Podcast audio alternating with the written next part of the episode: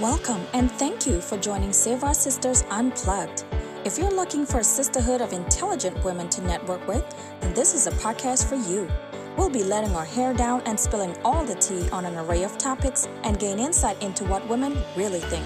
My name is Norine Fahie, and I'll be your host. Now let's get started.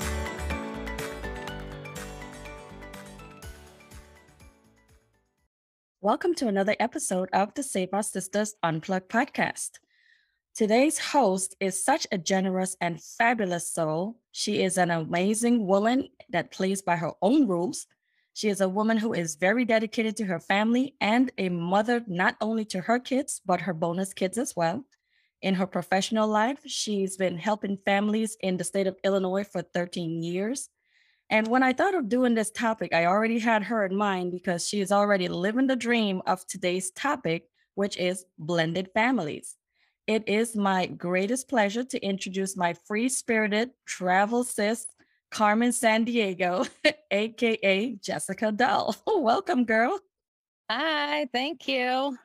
So, today, what we're going to be talking about is blended families. And, girl, thank you so much for saying yes to doing this interview the minute I thought about doing this, like I said, I was like, I think Jessica would be perfect for this because of the information that you share within the group and your posts and all that. You reach out for help and some things and advice. And and I'm like, oh yeah, she would make the perfect person to do this with. Plus, you're funny as hell. So you got to have a sense of humor if you are in my life. Well, I can definitely relate. What is it? Laughing through the tears sometimes. Exactly. So, for everyone's understanding, a blended family is a family that's consisting of the couple and their children from previous and current relationships. And as we know, blending a family can be very frustrating, but I feel if both parties work together and put the children's interests as a priority, it would be very rewarding. What do you think? Um, it's rewarding. I mean, the more the merrier, right? The more you have for people to love you. And I figure the more kids I have in my life now, when I get older, someone's more likely to be sneaking the liquor in the nursing home for me. So got that to look forward down. to. yeah. Well, I got, you know, I got my accountant and then I'll have, you know, person that sneaks the liquor in and the person that travels with me. I got all kinds of options. I don't have to put all my demands on one child. well, that's good. Spread it all out. You have each, a, a child for each task that you're going to be needing exactly. So tell us, Jessica, what was your upbringing like in terms of your family dynamic? Um, so I, I guess, was brought up semi in a blended family because I was adopted. So I was the non biological child of the family. Okay. But my mom always took in like multiple kids. It seemed like one of my siblings always was bringing somebody home. And now that's kind of carried over into my life. Um, I have my two biological children and then we have custody of my boyfriend's three biological children. And then I help my mother raise my sister's children um, since she's deceased. Oh, oh, I'm sorry to hear that. So you had step siblings. Yes. What was that like having step siblings? Um, I mean, it wasn't horrible, but um, there's a lot of jealousy and um, usually coming because I was the one coming in, so I was taking attention away from like you know my dad or whatever. So there was a little bit of jealousy um, in that aspect but for me it was great because i came from being an only child into a home of four. So on my side i was happy. I don't know that they necessarily were as happy to have that extra mouth and that extra person. Oh, okay. Yeah that could definitely be tough coming into the family in that way. And um, was there any time that anybody said oh well i don't need to do anything for you. You're not real, my my real sister anyway. Anybody no, say that? Never had that situation. That's good. That's good because that could be very hurtful and that could cause wedges between siblings that will never be repaired because you, you can't unhear certain things. You know what I mean? Yeah. Correct. Yeah. So, in your opinion, what do you think the biggest challenges are of blended families? I think um, expectations is everybody wants to be the Brady Bunch and everybody expects everyone to get along and have fun and just love each other. And that's not how it always goes. Um, children in general can mm-hmm. test your patience. And then when you don't have the same bond with that child that you do your own child just because you haven't spent 10 years with them you've only spent 2 years with them your patience is not as um as generous sometimes so you have to catch yourself and make sure that you're treating everybody the same i mean you're moving in with new people and for us we took everything on full time so a lot of blended families get the option to do the weekends and just do the fun stuff but for us we have to do the bad stuff so being a stepmom you don't want to have to be the one being mean and being the bad person because you just want these kids to love you and accept you. But right. Being a full time step parent, you don't have the luxury of always being the fun person because otherwise your house is going to be trashed and you know oh, everyone's oh, going to be going crazy and it'll just be chaos. So it's harder to build a bond when you're forced into each other's lives 24 hours a day. And then you've got these children dealing with emotional issues of being removed from another home and how do you take that into consideration when determining what expectations you should have for them? And then I have my bio son. I have high expectations for him, but he's always been with me. He doesn't have those emotional baggages. So he doesn't understand that. And it's hard. It's hard to balance what's fair for everybody. And in your head, you just want to be this big, happy family. But the reality is that's not usually how it goes. I like what you said uh, in the beginning. I mean, you're basically saying that people come into this thing with preconceived notions that everything is just going to be the Brady Bunch. And when the story that they played out in their head doesn't really play out in real life, then it's a problem. Exactly. Exactly. That's definitely um, a good way of looking at that. And you mentioned the psychological aspects of it. That's definitely a huge thing to deal with. And, and I think that in and of itself would pose its own challenge. Do you think the transition is harder for the child than the adult? It's most definitely harder for a child. Um, I would hope most of us as adults, we've learned to control our emotions and at least understand them. Children, I don't even think they understand why they're so angry sometimes, mm-hmm. especially with my niece. She lost both her parents. Um, then she lost mm-hmm. her grandfather. So she was really young when that happened, three or four.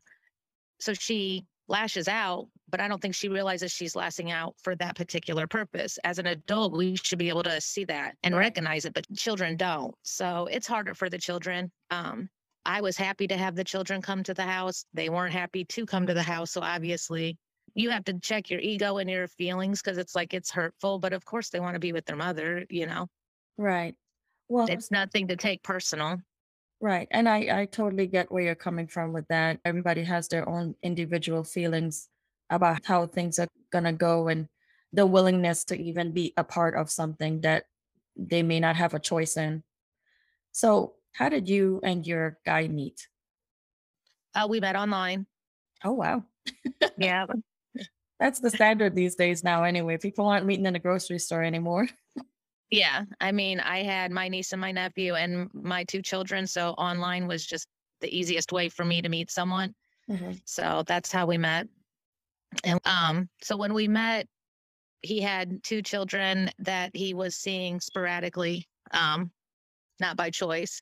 Mm-hmm. And um, I think about six months in, he started getting to see his children on a regular basis. And then about a year in, we found out he had another child. Um, oh, wow. With the same woman. And then a week after that, all three children came to live with us full time. So I knew the children about six months on a part time basis before they came to live with us full time. And I mm-hmm. had been with my boyfriend for about a year and he moved in about two months before the kids moved in. And he was also the first man I've ever lived with. Oh, that was a transition in itself. Yeah, that was a transition in itself. And then we only had the two months to adjust with him and and my living situation. And then we threw three more kids in, actually four, because we took their sibling in for a while too. So at, at one point I had eight children. Like I said, just you got to throw expectations away. Like having a clean house, I just forget about it, you know? Oh, yeah especially when you have that many kids you know you, you already have to have the mindset that things are going to be out of place things are going to be sticky things are going to be messy at times things are going to definitely be loud there's going to be yeah. fights that you may need to part and then you're still trying to get to know your boyfriend at that time too so now you you have a couple of things going on you've already lost the the solace that you used to have when you were living alone you've added a boyfriend. Now you have to consider somebody else's feelings. And then now you have this whole family dynamic that you have all these different personalities that you need to manage. And uh, on his side, he had never been a full time parent. So he always got to be a weekend dad, which is a completely different parenting role than the day to day parenting, the bath times and the homework and the groundings and the chores. You know, when you're a weekend parent, you get to do all the fun stuff. You don't even have to worry about all of that. So that was an adjustment for him too, having to actually be a full time parent and have to discipline them and follow through with punishments and you know things like that. And i kind of sometimes felt like i was teaching him and didn't really sign up for that role either. So well how how did he manage the transition with moving in with you? Uh, I mean, he managed it probably better than I did, but he's always been kind of a laid back person. So um, I think with any relationship, no matter what situation you're in, it's always the people and their personalities and how they connect. Because if we both were going through that same anxiety at the same time, I don't know if our relationship could have, you know, withstood it. But since he's so laid back and he just takes things as they come, kind of get the little liberty to be the one like having the panic attack. right. Yeah. So you definitely have to be on one accord when you're going through something like this. Uh, that yeah. way your, your family foundation would not crumble. So when you guys decided to blend your family, how was the initial communication? Like what did you say? Well, I mean, for us it was kind of hard because DCFS was involved, the courts were involved, so it was a matter of like a phone call like, "Hey, I just got out of court and I have all three of my kids." So it was anticipated. We already knew that's kind of where it was going. But to be honest, it wasn't even much of a conversation because how do you tell someone that they don't take their children? Right. It was just a matter of where's someone going to sleep and who's going to sleep where. And now we need to have triple bunk beds in this room. And yeah, we just started preparing the house.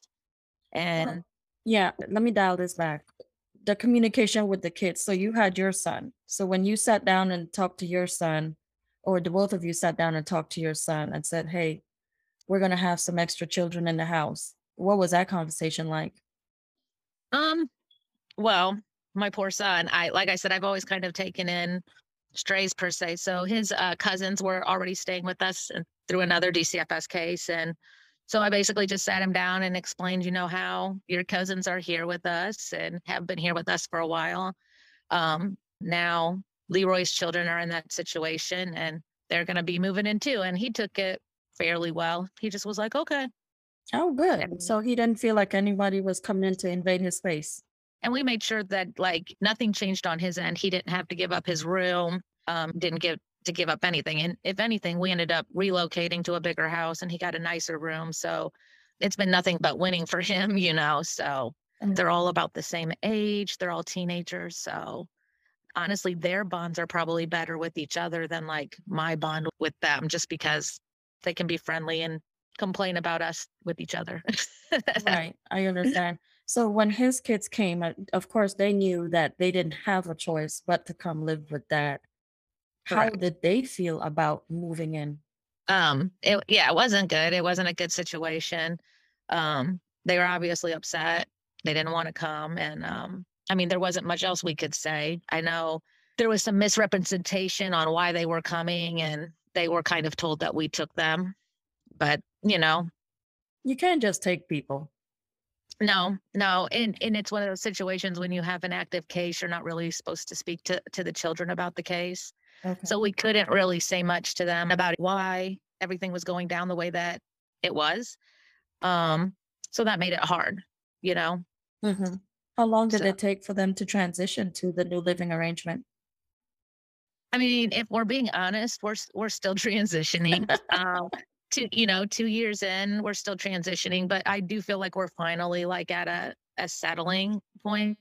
Um, but that first year was really rough. I mean, there were definitely not my best moments. There were yet there was yelling. There, you know what I'm saying, and there was mm-hmm. arguing, and there was a lot of um, boundaries pushed um, between us and the kids, and the kids and each other, and even the other side of the family. Because you know, blended families, it's it's your family, but then blended families always have outside influences. So was there a lot of that? A, lo- a lot of the outside noise, uh, maybe poisoning the kid's mind against you or the father in any way? Um, they were not always being told the full truth, and we were following the rules and not defending ourselves because we weren't supposed to talk about the case. So we didn't, they did. And when they were doing it, they weren't being completely honest about it. So that made things difficult. But I've always been a big believer that um, things play out the way that they're supposed to play out. And I never really wanted to talk bad about the kids' mother to them. So I haven't. And I've just kind of left it at that. And I can only hope, like, in the future, they'll understand. Um, once the case was over, we made the binder. We put all the court papers in there, all the text messages, all the DCFS reports. And we just said it to them because then it's them reading things. That's facts. That's not us telling them our perspective of how things happened. Exactly. So I think that's part of what we could do is just really give them all the factual information. And then unfortunately, the people that were poisoning their mind against you guys, when they read all the facts, now they have to answer to all that. Right. Was there backlash so, on that end of it? No, I don't know how to make this sound bad or good or wh- how it comes across, but um, unfortunately for the children, the the mother decided to leave the state, so she's not really a big presence in their life at at all anymore. Right. Um, which kind of settled our situation because that's where a lot of the riffraff was coming from and the negative energy. And so with that that gone, we've been able to settle down and adjust a lot easier. Um, so I guess everything happens for a reason. And you know, I hope for them one day she returns and can try to fill that void again because that's just not a void that anyone else can fill and that's right. never been and i think that's the biggest thing is a lot of people want to step in and be that mom but i've never tried to be their mother i just want to be another adult guiding them. Right. Ages is different too you know we got them when they were 12 13 years old um, the littlest one's five so our obviously my relationship with him is more mother like than with the teenagers it's more just an adult child relationship. Right. So yeah. maybe an auntie or something like that so the age I, does I really make a try difference. to make well, yeah, and I really try to make their father take a lot of the parenting roles with them because I mean at the end of the day, he is their father. Mm-hmm. And he needs to be taking them the most day-to-day care of them, you know. Right. And bond with them is the most important. So I take a step back to that. My relationship with my children are in check because we haven't had to go through what they've gone through. And so I try to let him take the front of that and handle them as much. And then I'm just a supporting role. So he's taking the lead on his own children. But what about yes. discipline for your children? Like, how do you guys structure the discipline for all children? So, in our family, I handle my children and he handles his older two. And then we both parent the younger one. Um, with my niece and my nephew, like my niece is with us uh, part time. She's 11. So he will help discipline her as well. So with the younger ones, we kind of share the responsibility, but with the older ones, we take the lead on our own children with that. So that's been really helping. It has. Um, it's not to say that if he sees something, he he doesn't come down straight to me and be like, "Go tell your son that." He'll say something to my child. I'll say okay. something to him. But if it's a big thing, if it's a big issue, then he's going to go up there and he's going to sit down and be like, "Hey, you have really been slacking on your chores. You've been really doing this. You've been really doing that. You know what I'm saying? Right. Okay. So no one's no one's authority is being undermined. Exactly. Yeah. Okay. So it, it's just been the best way for us, and I think personalities matter. Some children uh, they're more accepting to the situation then maybe both parents can do that but his children are not as accepting to the situation so rather than put that additional stress on myself too, which I know some people will consider that selfish, but you have to take care of yourself. So I had my children, I, my um, youngest turns 18 and this Friday. Oh, So he'll be leaving me in July. So I'll be going on a lot more trips. and a lot of those will be going on during the school year. And so, you know, my boyfriend won't be able to join me. A lot of people look at that like, I can't believe she's traveling without her boyfriend and without the family. But I don't mind taking on the additional responsibilities, but I also don't want to become resentful because now certain things in my life have been postponed because of his decisions or their situation. Right. Because I think the biggest thing is to not become resentful. Right. Taking up children that aren't yours day after day after day and not getting that love and affection back like you do with your own children. Mm-hmm. It can be very um, grating and it can be very defeating. So you have to make sure you're taking care of yourself too and you're not putting all your emotions into these children that may not be ready to accept your love. Right. And as women, you know, our first mind is always to love first and then try to bond second. You know, we're going to be sympathetic to your situation. We are going to try to help you transition well. But one thing we will not be tolerating would be disrespect because you're not going to undermine your authority just because you're not the mother. And I'm sure you're not going to let them um, just treat you anyway or just be reckless with their words towards you because you're not their mother. Oh, no. Okay, good. But that's also their father's responsibility to make sure that they're not being disrespectful and that he's raising his children to be respectful of anybody, whether it's me or you or his mother or you know what I'm saying? Mm-hmm. So I think some of that comes up with how they were raised. Um, and sometimes in our situation, there wasn't a lot of discipline in parenting before they came. So there was so much adjustment, new houses, new people, right. new rules, uh, new disciplines, like new expectations. It, it was a lot. And that's a lot to put on a preteen who's already yeah. just dealing with hormones and their own feelings about abandonment. And exactly, it's a lot. And I'm glad that you don't let anyone make you feel bad about going and traveling because you have to take care of your mental health. Self love and self care, you have to do that. It, you know, as much as it's a transition for the children and the father, it's also a transition for you as well. And like I said previously, you go from a party of less than a handful to like eight people within a couple of months. That is a period of adjustment because now you have a lot of things that you like to have done your way Exactly. You know, you're already set in your ways and you have to readjust and align your life to yeah. allow others to come in. But then with that, then you still have to set the structure for it. You know, I, I think the hardest part with being a step parent and anything is that you put a lot of time, energy, money, you know, into these children and you may never get the love and the affection and the acceptance that you want from them, like a hundred percent. I and, think you may not get them right when they're transitioning, but I think when they grow up and mature and understand your role in their success in life, I think you'll get it. I think you'll get it. It's not going to come immediately, but I, I think just that part of them needs to transition as well. Yeah. So, so do you feel some of the kids may think there might be some bias with the disciplines since you guys have set it up that you discipline yours and he disciplines his? let's say the child on each side has stayed out late and your discipline structure is different. You may discipline him for like a week or take the keys from the car. And then on the other side of the fence now, they're getting their phone taken away, no laptops, like no devices and no outside. And do they think that, oh man, he only got a week's punishment and here I am going on a month for the same crime? Is that an issue? it is a little bit of an issue and it's it's actually an issue between me and my boyfriend sometimes too which is why we actually decided to discipline our children separately so when we were trying to discipline them together we both felt that each was softer on their own children mm-hmm. so he felt like i was not being as harsh on my child as I was his and vice versa. And so it just became a situation where, like, okay, we're not going to do that anymore. So the children have accept that okay well aiden's mom is just more lax than my dad that they're not the ones that had the issue with it to be honest like that's just kind of how they'll tell you but in general the children will tell you i'm the nicest and the meanest parent mm-hmm. so like i spoil them the most but i'm also like the strictest when they are in trouble so right.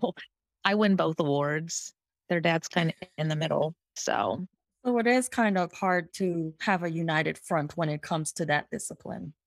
Yeah. Um, I think it was harder before they were with us full time for my son because he had chores and he had like certain rules and stuff, and they didn't because they were only there on the weekends. Yeah. So that kind of bothered him a little bit. But for him, for the longest time, it was just me and him and his brother was half was split between me and his dad. So a lot of times it was just me and him. He didn't have chores. He didn't have a lot of things because it's just me and him. Mm-hmm. Well, when you mm-hmm. have a family of eight, chores have to come into play. People, oh, I'm not doing the kitchen every night. So that kind of changed for him. He started having to take on more responsibilities, but he was a teenager, so he took it pretty well. Yeah. Listen, the house has to run like a well oiled machine. So, yeah, everyone has to do their part for sure. Yeah. So they do all right. They, I don't know.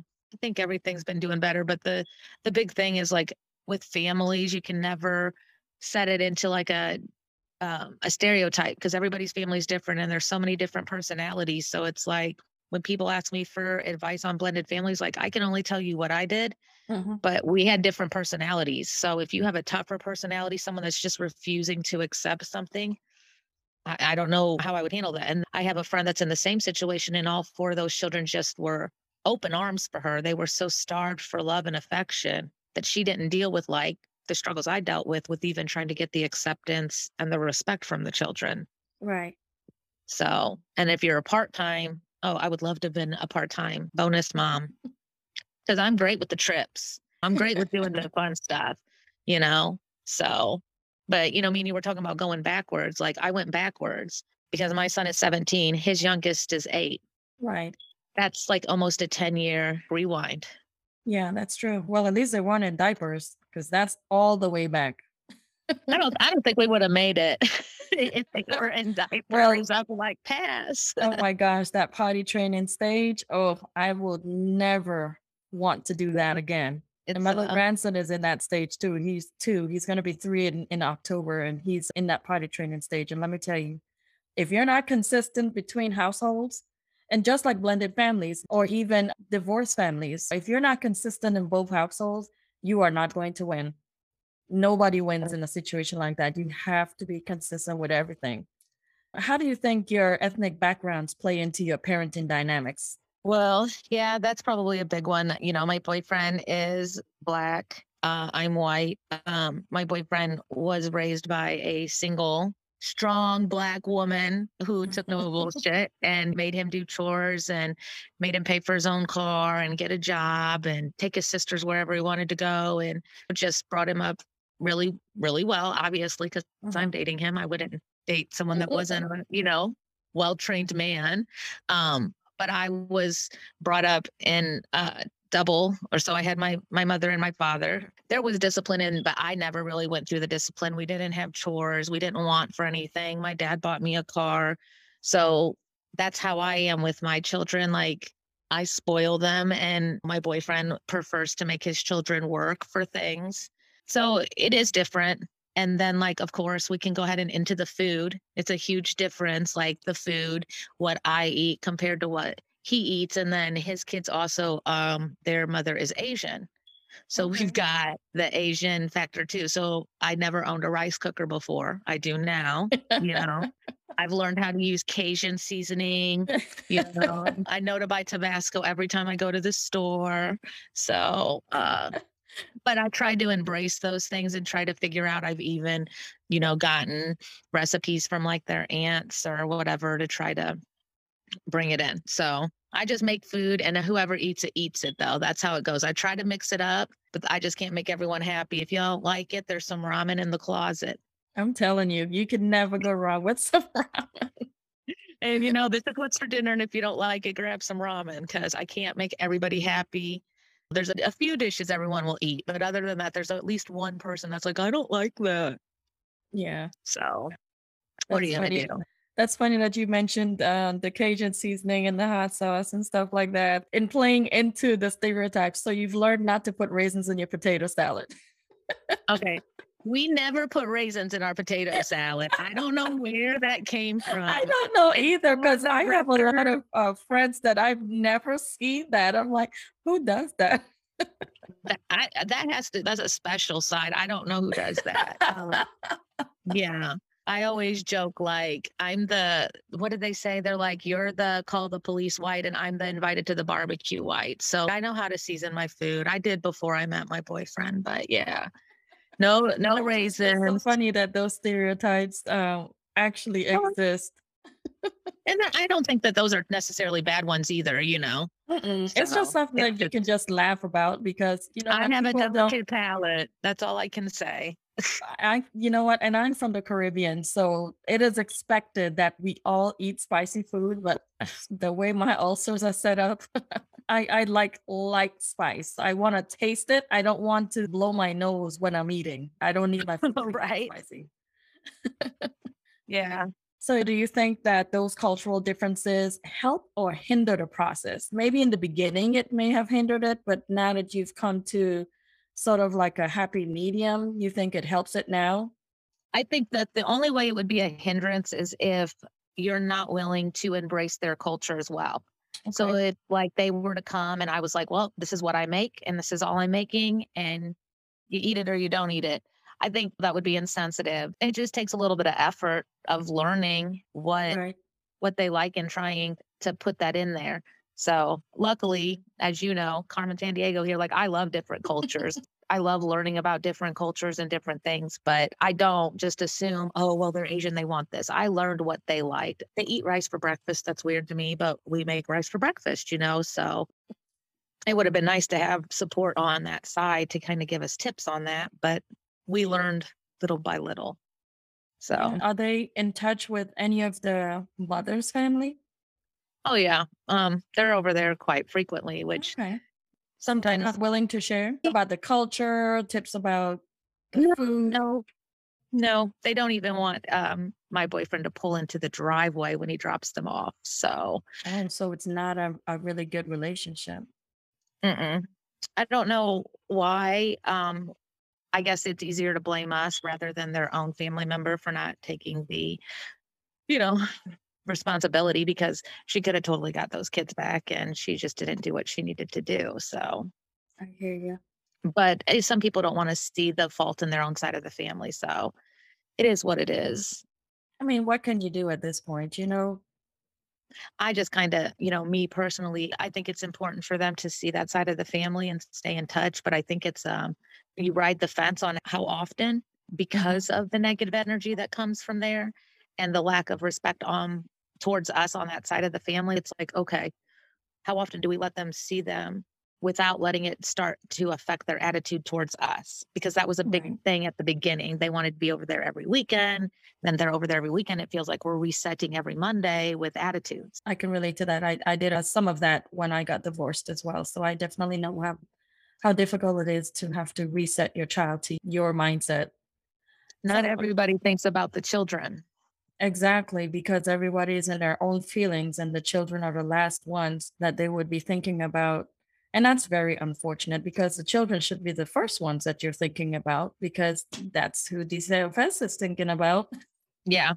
So, what has been the most rewarding by blending your family? Uh, so, for me, the most rewarding is finally having a girl. Mm-hmm. So I had two boys, and then I got to bring on my niece. Um, and then I had another niece. I, have raised a couple of children, and my my first set of niece and nephews they got to go back home to their mother, and then um, my second set of niece and nephews, obviously their parents are deceased, so they're with my mom. But it was just nice to be able to shop for girls and do girly things with my stepdaughter. We'd do our nails together, and we could go shopping together, do like crafty stuff together. So that's rewarding to get to that side. And the, again, the more kids you have, the more likely you are to be able to have certain experiences. I always wanted right. the college experience. My oldest son decided to go to ICC, which is yeah. fine. I've been against community college, but I always thought as a parent, I driving my kid to the four year college, you know, and taking them to dorm day. And now my youngest is going into the Navy. So I'm like, okay. like, well, hey, it's eight of you guys. So you still have a couple of chances left. no, exactly. So now Caden, my nephew, he wants to go to ISU. So we finally get to go do a college campus visit. It's still far away enough that you still get the, the college experience. You get to help exactly. decorate their dorm room. You go shop with them at the store and get all the stuff that they need. I actually understand that because I got to do that with my daughter, my youngest, and she went to yeah. SIME. And so I would pack Brenda up. Brenda is my Dodge Avenger. Uh, we took Brenda, we packed Brenda like a truck and took her stuff all the way down there, mini fridge and all. Got her room all set up and yeah, as a parent, it is very rewarding to really get to do some of those cool things that kids go through in life. Yeah. Of course, blending your family means blending your cultures and you being a part of their culture and they being a part of yours. We have all this uh, racial tension going on. How has that affected your household? How did you handle what they were going through? Um, you know, I really we really didn't address it, I guess. Like, I guess Leroy, he took the lead on that. I mean, if, you know, they had any kind of issues with dealing, you know, it's always been a struggle. Like, as a white person, we'll never understand like how um, minorities feel. Um, we can only try to like empathize and try to understand, but we'll never fully understand. But luckily, like my son, for me, that's a plus for me because my son is mixed. So at least now he has a black man that he can go to. He's never mm-hmm. had that his whole life. His father was never really active. He's always kind of been around, you know, but not really active. And so for me, it was kind of a relief. And honestly, sometimes my son doesn't take me serious. Like I take some of these stuff more serious to him. I talk to him about driving, getting pulled over by the cops, and he even said to me, Mom, like, do you walk around? Do you have to worry about being a female all the time? And I was like, Well, actually, son, I do. I do have to worry about being a female. yeah. And that's what I'm trying to explain to you is that you always have to be cautious and aware that people may see you a certain way and may try to react a certain way. Yeah. I mean, I bought my son a whole brand new car because he was getting pulled over too much in the other, and he thought I was being ridiculous. He took the car though. Don't get him wrong. Of course. but yeah, you know, he thought I was being ridiculous. So I take the issue super serious and I but I look to Leroy and I have other friends that I've always come to like okay like is this a legit thing cuz you never know some people do blow things out of proportion I go to people and I'm like is this a serious concern for you and your family mm-hmm. sometimes they're like no they're being stupid and other times they're like yes this is a serious concern yeah so that's good yeah for our family it's been the uh, sexuality um that this generation has had um, a lot of different roles with the the gender stuff. So um, I've had my children, one of my children, tell me they, that they're bisexual. We've had another child date someone of the same sex. So um, for them, I don't know if they just thought because we're older we wouldn't accept it. And so those have been the big conversations we've had in our family. Oh, but our children all seem to be on the same page. And then we're kind of still figuring things out. We'll just put it that way. I, I don't, I'm an open person. I just don't understand everything that this generation's going through yet. We're trying. Child, me either. we're trying. And and and I've already started off on the wrong foot because I I was born out of a, a whole different culture. We're very conservative right. in the Caribbean. And so I couldn't relate to some of the things that my kids wanted to do at like let's say nine years old my oldest daughter wanted to wear lipstick and that's not something that we would do you know right that's not something that i would be allowed to do uh, first of all makeup wasn't even a thing but at nine years old you know so coming here uh, to america and having that culture shock was a lot for me the things that they were fighting for i didn't think i had the option so when mm-hmm. they were fighting for it i could not relate to why they fight for it so I totally agree with you. I can definitely re- relate with you on that. So having this blended family, and then of course having um, the government involved, do you think blended families should get counseling to navigate this process? Oh, um, I think so. Again, everything's situational. When you've got the eight the agencies involved or the people, I call them the people. When the people are involved, they usually mandate counseling for the children. Mm-hmm. Um, I don't know. Again, it's a it's a personal thing. I'm not a counseling type of person. I always have been pretty open minded and I've always been well spoken. And so I went, we did the family counseling, but like my boyfriend said, everything that you say in counseling, you've said to me to my face at home. So I really feel like counseling is really only needed maybe personally. If you do family counseling, it's only going to be to help communicate. But if you already have a good communicator, such as myself, right, then you you know it might not be necessary. But yeah, I think it's important for the children, um, especially when it's a full time situation like us coming over. If it's a part time, like oh now my dad has a new girlfriend, like and we see her twice a month, maybe counseling's not needed. But a full time situation, absolutely. Yeah, I'm a big fan of mental health care and counseling And that was one of the first things I did after I got my divorce is to do some family counseling with myself and my children. And we did it individually, we did it as a group. Um, and I think it it kind of helps. But yes, just like you said, if both parents are communicating effectively, then I don't think that the counseling is needed. But if you have people that really struggle or they have their own feelings about how things should go, like you have conflict with that, you might think one thing, they think something else, and the kids are like, well, what are we going to do? Then, yeah, you probably need somebody to help you pull it all together. I really think that that's a very important um, factor in that.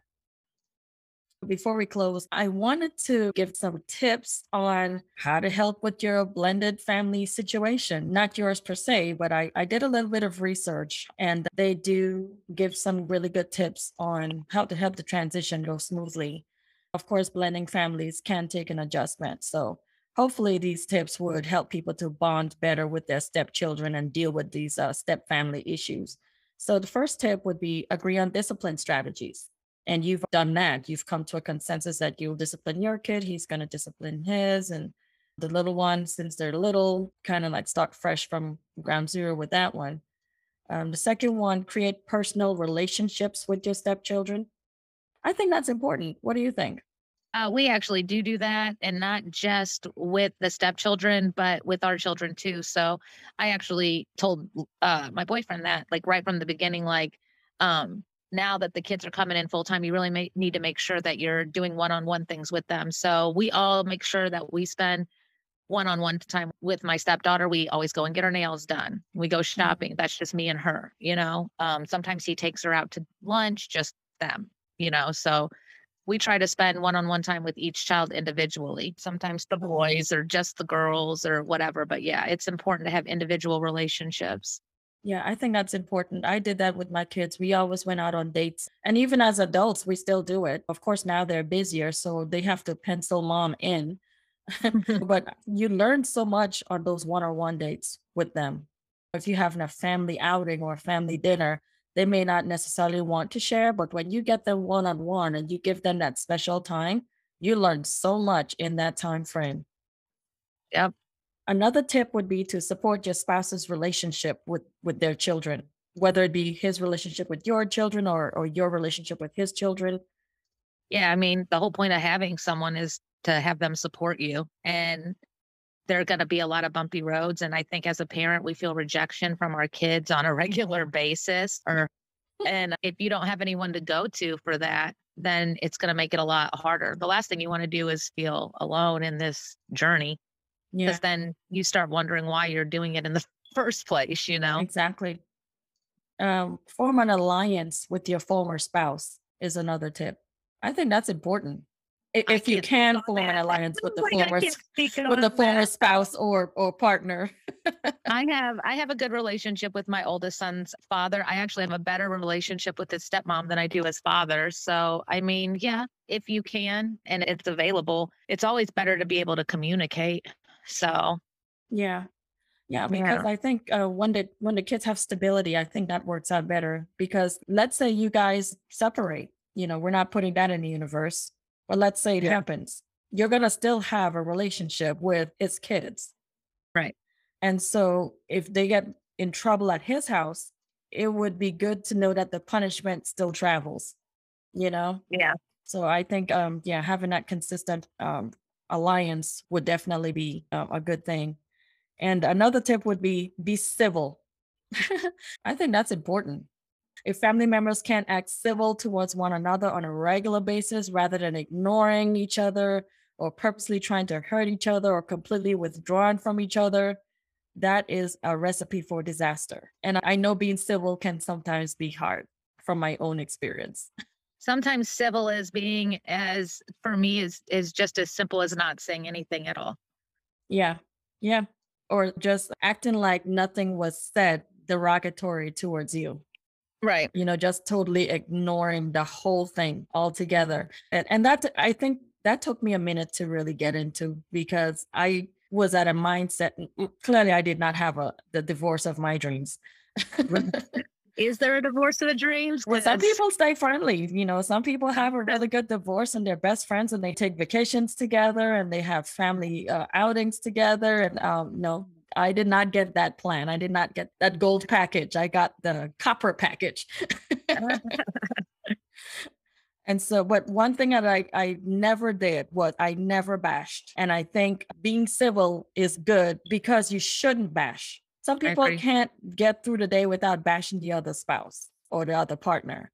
And that's unfortunate because, of course, the kids are picking this stuff up and then they'll use it depending on their age group. You know, yeah. especially if you haven't created that one on one bond with them. Oh, that's a weapon. That's a weapon right there. Well, I think the biggest thing that they forgot there is that, and that tips is to remember your relationship because it's yep. easy to get caught up on focusing on the kids. But before the kids, there was you as a couple, mm-hmm. you know, and you don't want to lose why you brought this family together in the first place because it will come a day when it will just be you and them again. Yeah. The kids were gone. And you want to know that all that hard work and that decade of sweat and tears and fighting was worth it in the end. So exactly. make sure that you foster a yeah, have an individual relationship with each kid, but have a relationship with each other. Still have date nights. We still go on trips. Take time for yourself, take time for each other, and then take time for the children, and then take time as a family. We do a family trip, a girls' trip, a guys' trip, a couples trip. Couples, you know. Yep. It's and, and that just leads right into the next tip. All relationships are respectful you know and this is not just referring to the kids behavior towards the adults but respect should be given uh, just based not, not just based on age but based on the fact that you're all family now you know and so people need to be respectful respect boundaries and that is that in itself is going to take time you know learning each other's boundaries and things like that. So yeah respect is definitely a big proponent of having a successful blended family Another um, tip would be compassion for everyone's development. People are going to get into this and transition in various stages. And you shouldn't say, well, we've been living together for like three years. You should know this by now. Some people are just very withdrawn and maybe hanging on to something. You know, like in your situation, the kids came in, they may be hanging on, thinking that the mother is going to come back and get them. So why form a relationship with you? You just never know what people are thinking. People have different needs. Each child is going to be different. Uh, you know, I'm sure you, are dealing with a lot. Each personality is different. What you're going to do for your son, you may not necessarily do for your daughter, you know? Yeah. Oh, yeah. They each got their own individual situations. You got ADHD here. You got someone dealing with a parent's death. You, you know, you got addiction. You just never know what children are dealing with. Exactly. Exactly. And then the final tip is know that there's always room for growth. After a few years of being blended, hopefully the family will grow together and they will choose to spend more time together and feel closer to one another.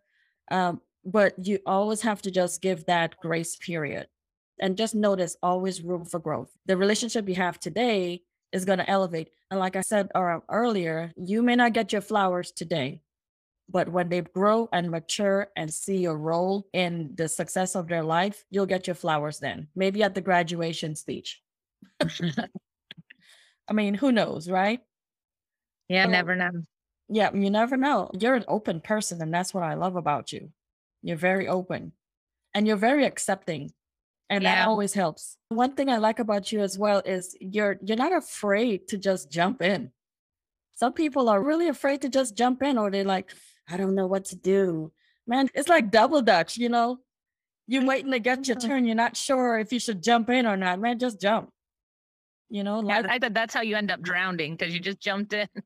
Well, let's see, let's see what you sink or swim. But yeah, if you're thinking true. somebody's going to help you, you know? Yeah. All you can do is go for it.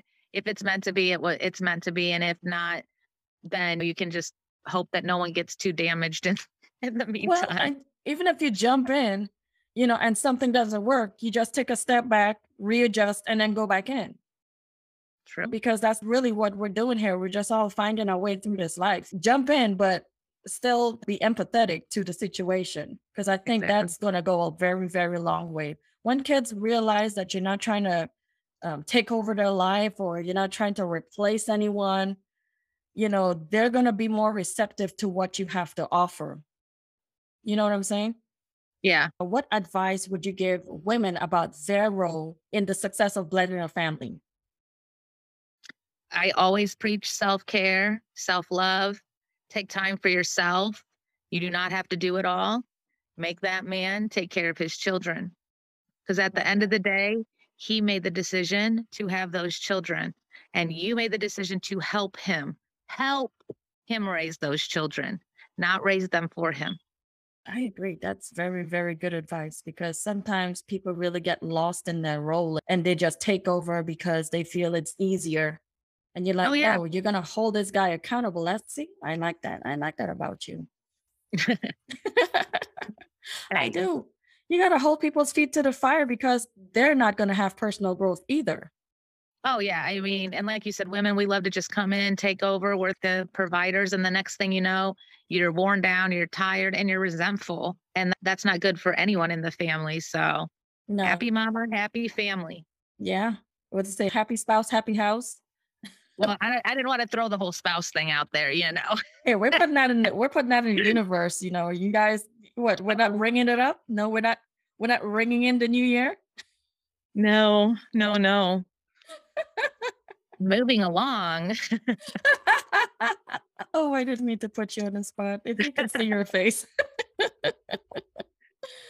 oh, well, Jessica, it has been such a pleasure talking with you. And I, I really always have fun talking with you. And, and this has been a fun interview.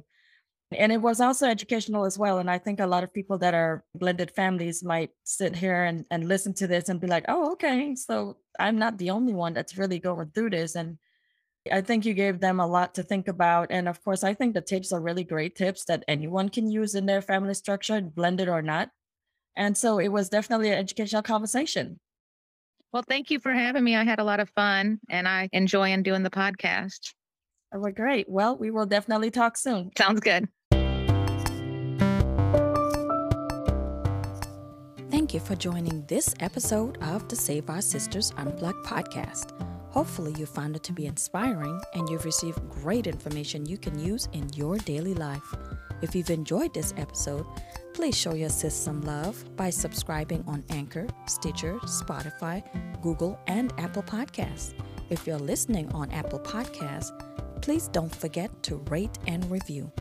We're on Instagram at Save Our Sisters underscore 2020 and check out our YouTube page. If you would like to continue the conversation, Join our Save Our Sisters group on Facebook. Until next time, sis, and remember to love yourself.